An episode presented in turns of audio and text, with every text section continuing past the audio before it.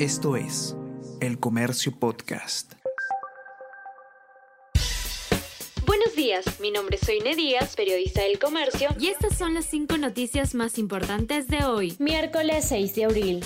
Rechazo masivo a Pedro Castillo. Miles de ciudadanos protestaron en las calles por la improvisada restricción de derechos. Se anunció suspensión de norma luego de regir quince horas. El presidente se reunió con mesa directiva del Congreso y vocero de bancadas, pero no dio explicaciones claras ni comunicó acciones concretas.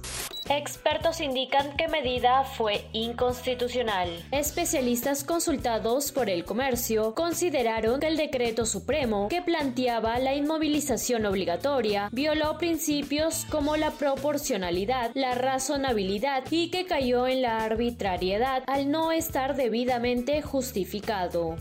El día de paralización deja mil millones de soles en pérdidas. La Asociación Empresarial Gamarra Perú informó que el emporio comercial perdería veinte millones de soles por el toque de queda que ordenó el gobierno. Asimismo, bodegas registrarían pérdidas de hasta doce millones de soles y en restaurantes y alojamientos cincuenta y un millones de soles.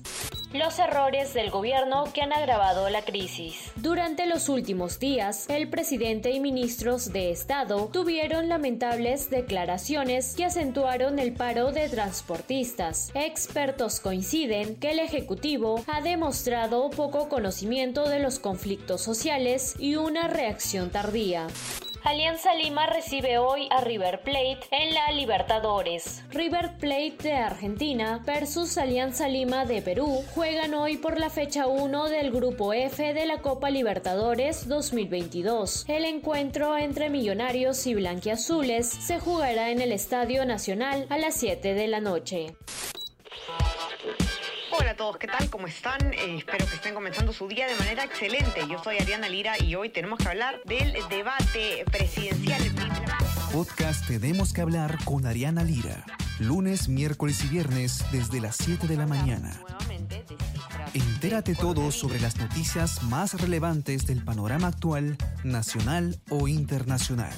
Escúchalo en la sección podcast del Comercio o a través de Spotify, Apple Podcast y Google Podcast.